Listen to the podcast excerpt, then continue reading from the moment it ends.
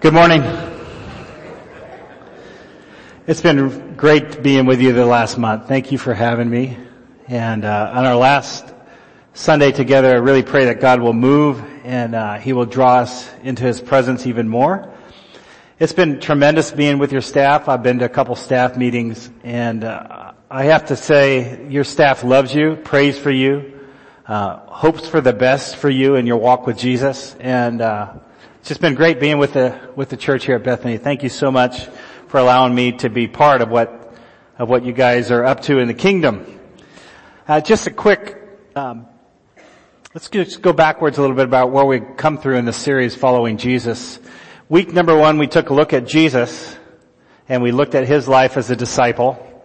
We watched how a spirit-led man who was also fully God, how he combated even the evil one with temptations and how Jesus was perfect in all things, fulfilling everything God had set for him.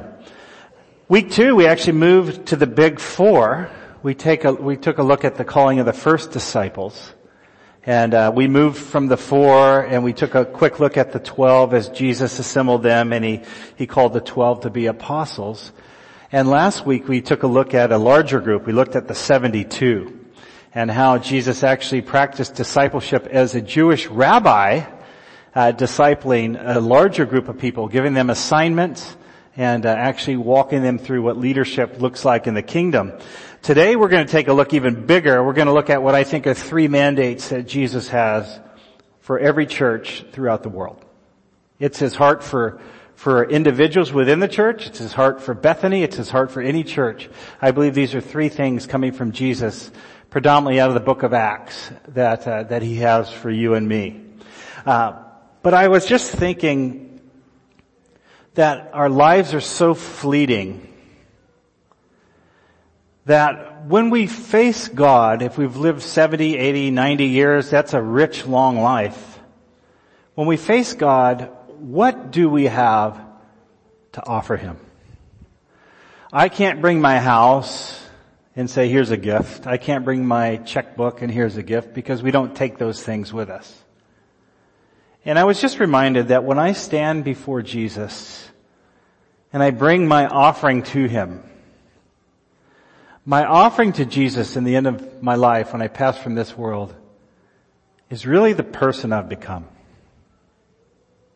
So uh, the, the more I become a disciple of Jesus, the more I resemble Him, the greatest gift that I can bring into the very presence of Jesus is being like Jesus. I offer Him the changed life that He's given to me. And so a motivation for you and me on why do we want to be disciples is because we're going to face Jesus one day. He's going to ask what we did with this gift. What did we do with this gift of eternal life to get to experience life in the spirit on earth. How did we steward that? And what are we going to become? Because his heart is that we become just like his son. That's what we want to be as, as disciples. We don't understand eternity very well either. So our eternal life is going to be amazing. But I brought something for, uh, maybe it'll help us with an object lesson a little bit to understand how old God is and, and what he's been up to for the last few years. But I need, I need somebody that doesn't mind to help. Would you, one of you guys mind helping? Only thing you need to be able to do is walk and hold a string. So thanks. Skip, what's your name? Ben, thanks for volunteering. Appreciate that. Ben can hold a string. We'll see if he can walk. Uh, just hang on for a second. I want us to imagine something. See this this bright string? It's uh, it's kind of one of those Astro Bright construction strings. I want us to imagine that for every inch of this of this string is the largest uh, measurement numerically that we have. Do you guys know what that is? It's actually called, I looked it up, it's called a googolplex. A googolplex is the number one plus 100 zeros after it. That's, uh, in theory, the largest number that we have, I guess, for measurements. Is that right? Mathematicians, help me here. But let's just go with a googolplex. Imagine a one and then 100 zeros. That's how big it is. A million is just a one plus six zeros in comparison. So googolplex. Imagine every inch of this string is a googolplex of time. A one plus 100 zeros. Hard to imagine, isn't it? So we're going to take this for a minute. Thank you very much for your help. And I'm going to have you walk, walk about halfway down the aisle here if you don't mind. Please don't fall and strip over the string. There we go. Go ahead, Ben. Ah, this thing doesn't come off very well. Go ahead, try it now. There we go. Alright. So there goes Googolplex after Googolplex after Googolplex after, okay, let's stop real quickly. Alright, so let's just guess how many feet you think that is. 30 feet? Just estimating that's about the world record of the long jump. Um, 29, I think four and some change, pretty long jump. Um, mathematicians help me. If this is 30 feet and for every inch is a googolplex, how many zeros does that bring after the one at 30 feet? A lot? Okay. Let's just say very many. It's, it's long. Let's go back further. Let's go back a little bit further. Alright, here we go. So googolplex after googolplex of time, googolplex of time, and let's just kind of stop there. Let's say that's 50 feet. So it would be 50 times what? 12 times 100. So a lot of zeros. And ju- somebody had it? 60,000. Thank you very much. 60,000 zeros after the one. That's, so imagine this is time and imagine that this is God who existed for this time and we're going to go back even further. Keep going back. Now go back further. Hey, do you think you can go out the door? Yeah, go out the door and uh, kind of walk out the door, drop the string and and we can come back in, but we're going to imagine he keeps going. All right, drop it and come on in. All right, now that's a lot of Googolplex right there.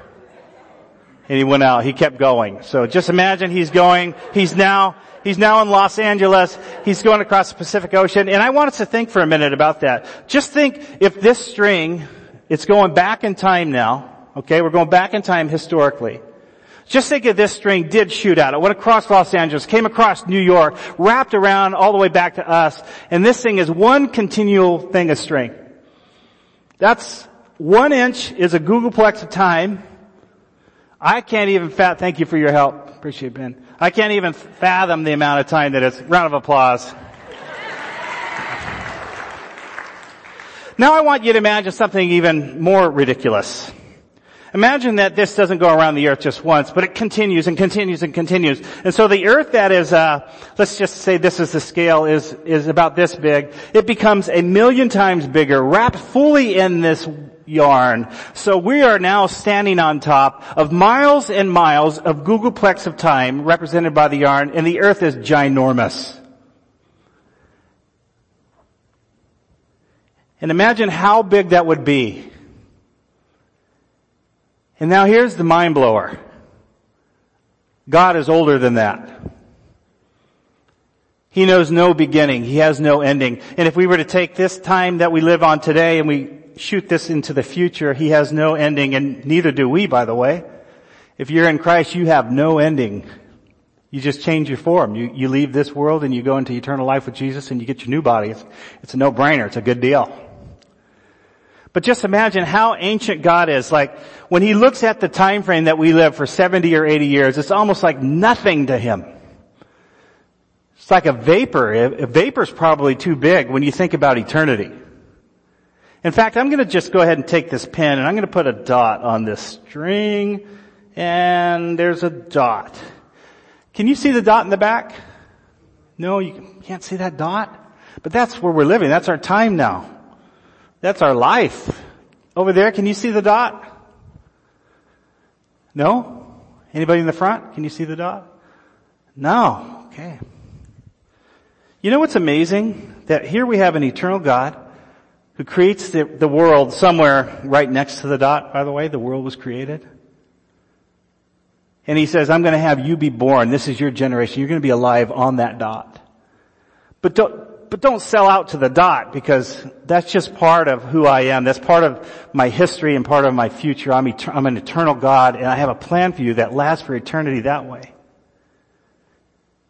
But he says, but you are alive on the dot. That's the time frame that you are here. And he asks us, he asks us something. He says, are you willing to live your life so that the remainder of your eternity that way? Will be lived for me, that you will establish values on earth that you live for, that far exceed your time on the dot, that it exceeds and it affects eternity? Are you willing to be that? Trusting in my history, trusting in who, what I've called you to be? Will you live your short time on this dot for me? My take is most Americans are living for the dot, for the now, and they're not looking ahead and they're not looking behind. It's super important that we look behind and say that we have a trustworthy God throughout history. Amen. If he wasn't trustworthy in the past, it's hard to trust him with the future and in the now. But we found he's trustworthy. And because we stand, we stand on, on history of giants, of giants of the faith, we stand on history of God proving himself over and over again. We can live in this time today and we can say the future looks really good, doesn't it? But today what we want to address is, are we willing to say that while we are on this little dot called earth, in this time to our generation, we're all in. We don't want to live for the here and now. We want to live in such a way that our lives make a difference so that in, let's just, in a billion Googolplexes in the future, we can say, thank you Jesus for calling me to this. We met as a staff. We feel like today is a response Sunday. He, he's asking us to respond to invitations from Jesus through prayer. And I asked your staff, do you have a, do you have a response history? Cause I don't know Bethany real well. And I, I heard from Annette that you do, that when Les Mark was pastor, he used to have a prayer bench in the front of the church. And people would just come forward for prayer like it was nobody's business. Yes, we need Jesus. We're going to respond in prayer. That you had another pastor that would actually call people forward and there was an anointing of oil that would be given over people. And you have a history of responding to God's invitations. And I've been praying all week that God would summon that back up. So that you would be willing to say, I, I'm, I'm not, I'm not just going to sell out to this dot. I'm going to live for eternity. And so we've asked Jesus, will you just invite all of us all of us into what you're asking from you and me. So you have to know that's the background. You've been covered with prayer. I love what Moses said in Psalm 90. He said, Lord, through all the generations you have been our home. Before the mountains were born, before you gave birth to the earth and the world, from beginning to end, you are God. You turn people back to dust saying, return to dust, you mortals. For you a thousand years are as passing as a day, as brief as a few night hours. And I love what he says in verse 10. 70 years are given to us. Some even live to 80. But even the best years are filled with pain and trouble. Soon they disappear and we fly away. And then he ends it in verse 12. I want to end with this. Teach us to realize the brevity of life so that we may grow in wisdom. Can we just agree today that life goes by fast? And if we are living just for this world, pity on us because God has so much more in focus for you and me. He has eternity in focus. And so the first of the three things I believe he has for every church and for every believer is to be a gospel-centered church. Gospel-centered. What do I mean by that? Let me read from, from Acts 26. We don't have the passage, but in Acts 26 verse 22, this is what Paul says. He's being interrogated for his faith, and he says this, but God has protected me right up to this present time so I can testify to everyone, from the least to the greatest, I teach nothing except what the prophets and Moses said would happen. And here's, here's what he said would happen. That the Messiah would suffer and be the first to rise from the dead. And in this way, announce God's light to Jews and Gentiles alike. In a nutshell, that is the gospel according to Paul. Shortened version, sidewalk version, whatever you want to call it. And what was his gospel? He says it was revealed in the Old and the New Testament. And I believe throughout time God has revealed himself to us. Not just in the New Testament, but even in the Old. There's prophecies about Jesus. Even in creation, before the foundation of the world was laid, our salvation was already put into effect. Can you believe that? Before we ever sinned, God had a plan to save us. It didn't catch him by surprise that we would sin in the garden. He had the plan in place, networked deeply into the creation that the Savior would come. He says that the gospel is the truth about the person and the work of Jesus Christ, about his divine origins, his virgin birth, his sinless life. All these are important parts of the gospel. But most importantly, his sinless life, his perfect death, and then his miraculous resurrection. The gospel is all about the cross. Remove the cross, you don't have a gospel. You have a fake gospel. A false gospel. We have to see the cross as the gospel. The saving grace and love of Jesus for you and me. And now it's extended and offered to all people. Everybody. He expects the church to verbally share this with others. It's our charge. He gave us, 2 Corinthians 5 says, He gave us the ministry and the message of reconciliation. Both of those are ours. We have this message that we know about Jesus, and then we have this ministry that we just tell people to be reconciled to God. He loves you. That's all the gospel. In fact, Romans 10:17, Paul says faith comes from hearing, that is hearing the good news about Christ. So that the gospel has always been intended to be a verbal gospel. How is your verbal witness today? When's the last time you told somebody who does not know Jesus that He loves them and He is Lord and has a plan for their life? It's a verbal gospel. Yes, we live it out. The implications of the gospel are because I'm saved, all kinds of good things come into my life. There's hope, there's peace, there's joy. These are all great effects of, of being a gospel person of knowing Jesus. In fact, because we are gospel-centered people, we should, we should care about the injustices of this world. It should make us cringe when we see people taken advantage of. We should feel bad about homeless. We should feel bad about how people that are poor are not getting a chance. All these things are important. Racism, we should be all against that stuff. But that stuff are implications of the gospel, and it's because I am saved, and because Jesus lives in me, I do these things, but the gospel is Jesus.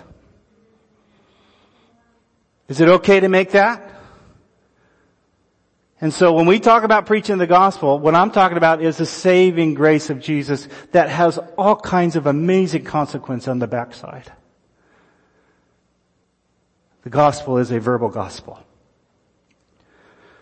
The second thing I believe Jesus wants for every church and for every disciple in the church is to be spirit led.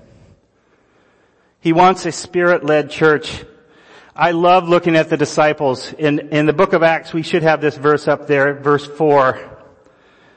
They start to record some of the words of Jesus. It says, once when he was eating with them, he commanded them this, do not leave Jerusalem until the Father sends you the gift of, pro- of the, he promised, as I told you before. He says that John baptized with water, but in a few days you will be baptized with the Holy Spirit. Do you see in this command here to the, to the early church and to the disciples that he told them to wait? Wait is a great word. Wait for the Holy Spirit. See, they weren't even Christians yet. They, they hung out with Jesus for three years. He said, there's a coming day when I'm going to send my spirit and, and then it's going to be the game changing time. On Pentecost, it's going to go crazy. You're going to figure out all the investment I made into your life, all the teachings, all the trainings, when I gave you some of my authority so that you were actually casting out demons and, and you were healing the sick and you're doing things in my name. That was a borrowed authority. Pretty soon I'm going to give you that authority because my Holy Spirit is going to come and take residence in you. You're going to believe, you're going to receive, and I'm going to live in you. The living God who's existed forever backwards is going to send His Spirit, come to life inside of you, and it's going to change everything.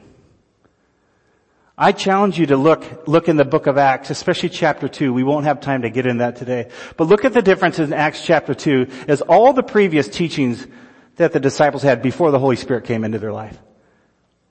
We often say, how come they made so many mistakes? They asked so many dumb questions. And uh, you know what my response is? They had not the Holy Spirit in their heart.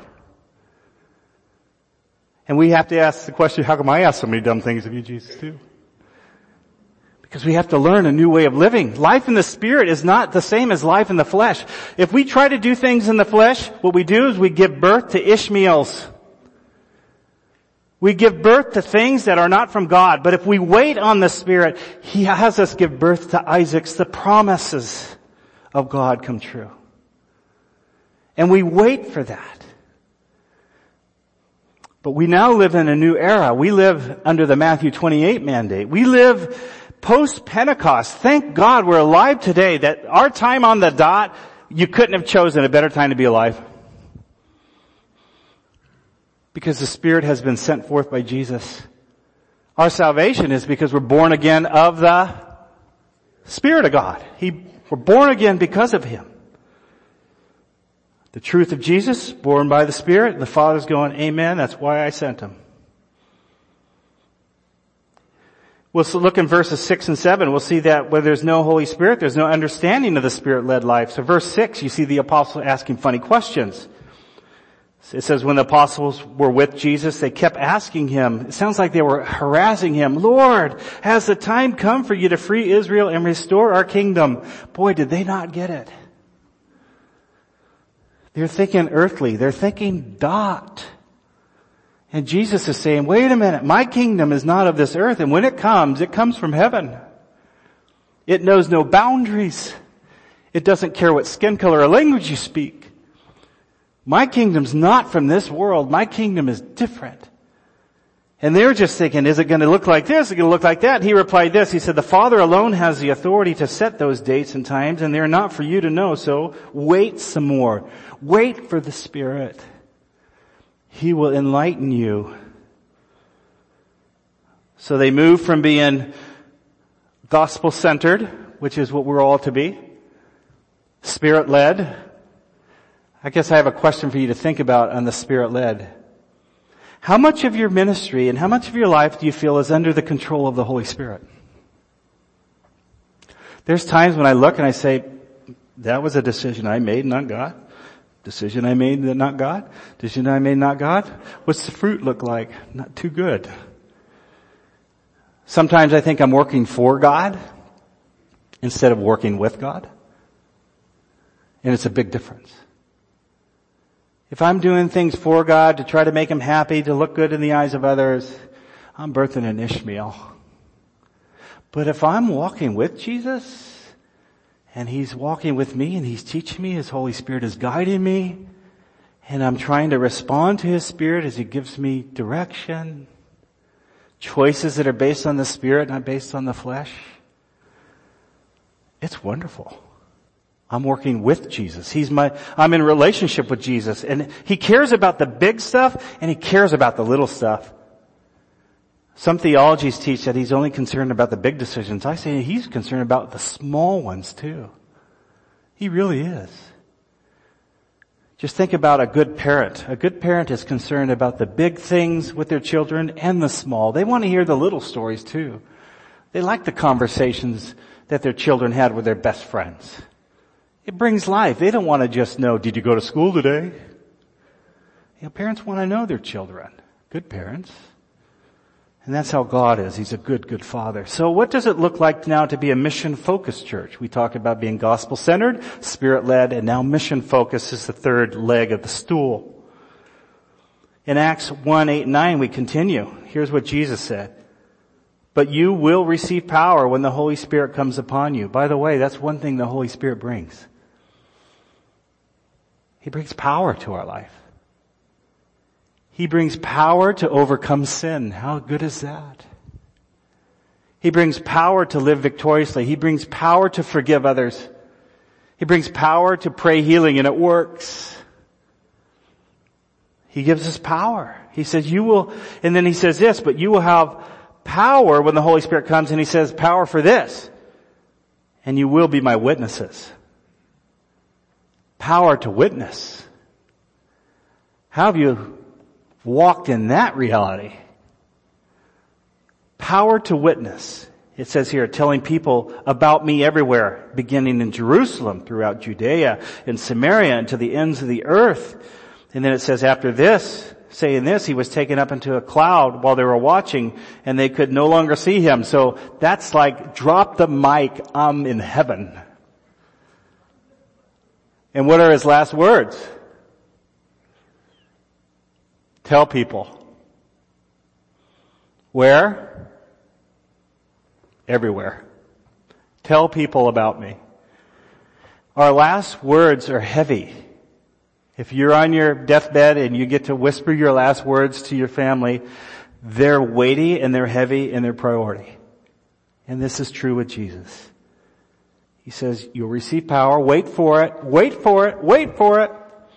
Boom, the Holy Spirit, you receive power, now you're gonna go be my witnesses. Do not keep the gospel to yourself.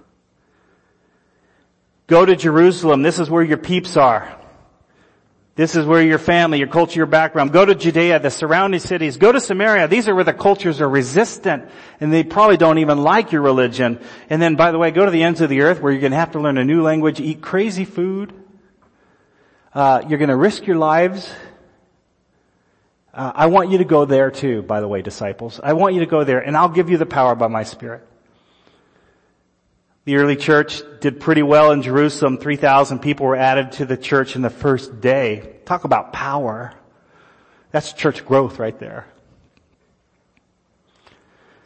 But what happened over time is they began to just stay put. They were enjoying koinonia, which is fellowship in Greek, and then we, we like to say they, they developed koinonitis.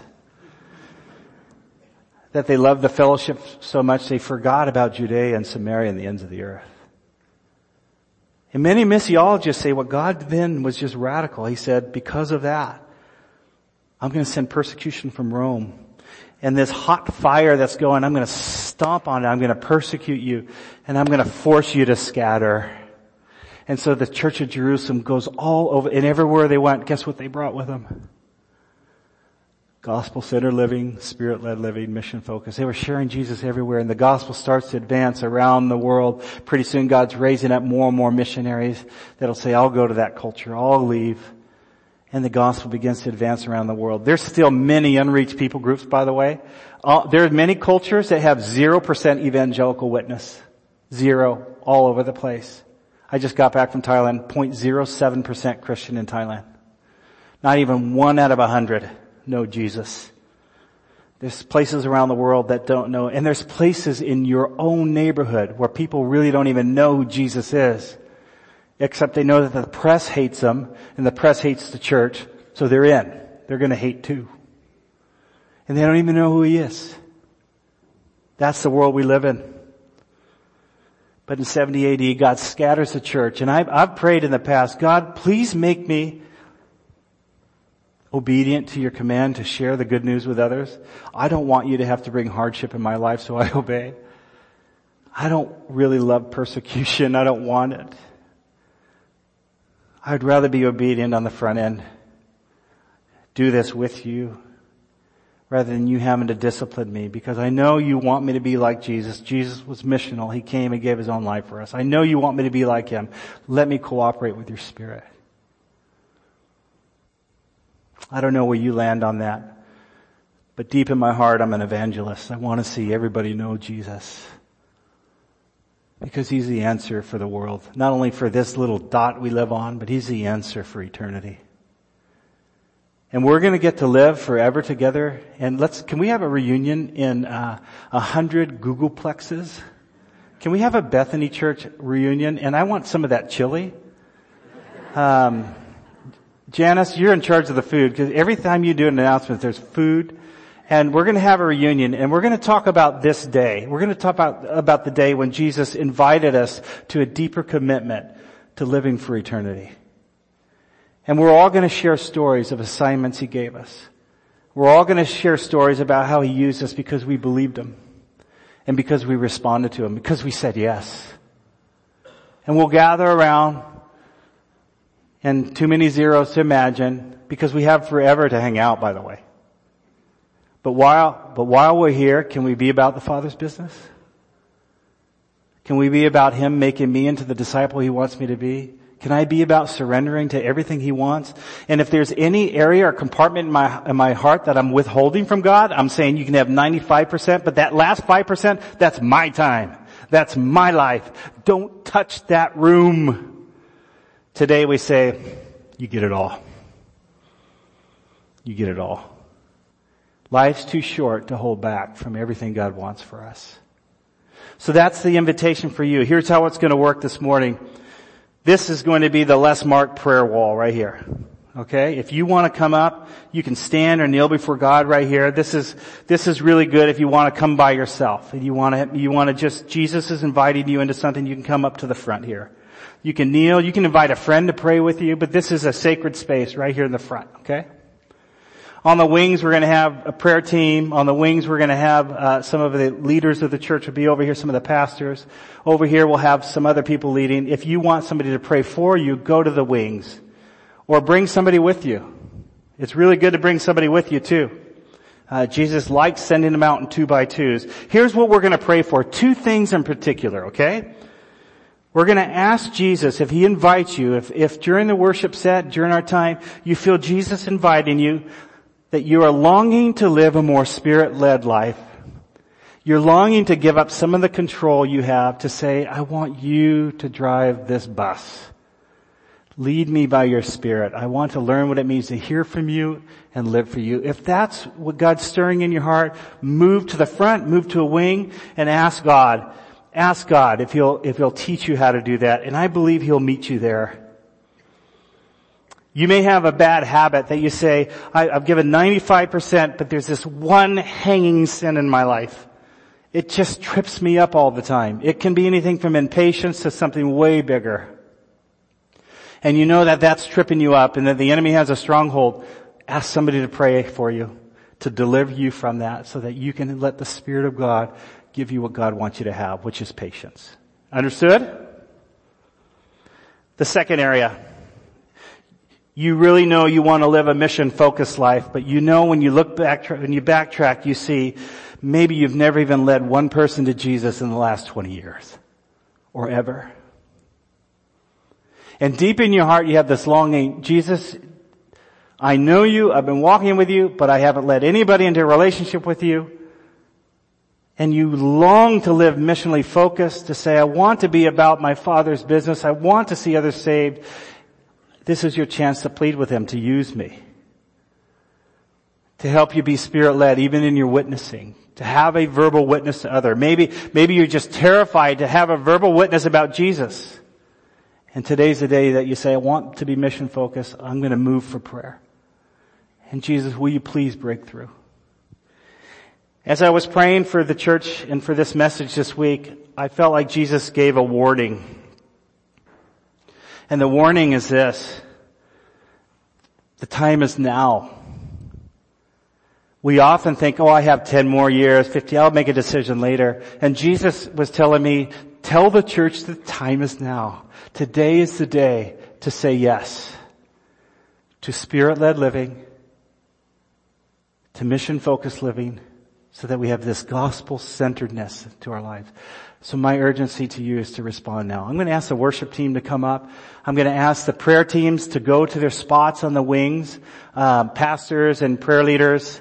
Um, by the way, church, you have full right. You can tap any other church member's shoulder to say, you're my prayer team member. I need your prayer. And they have to say yes. They have to. It's just the way it is.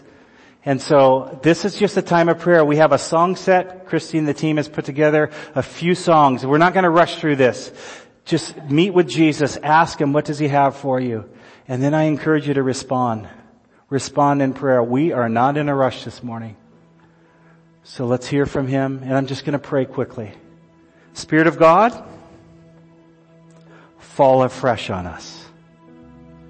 Jesus, speak to us Invite us into areas that you're calling us. Give us courage to respond in prayer. Give the people praying over us wisdom from on high. We want to be all in with you. No compartments of our heart that are left outside of your rule and your aid. We want you to have all of us, Jesus, from our minds to our bodies to our time, to our checkbooks. We want you to be ruler of all. So we come to you, Jesus, in your name. Amen.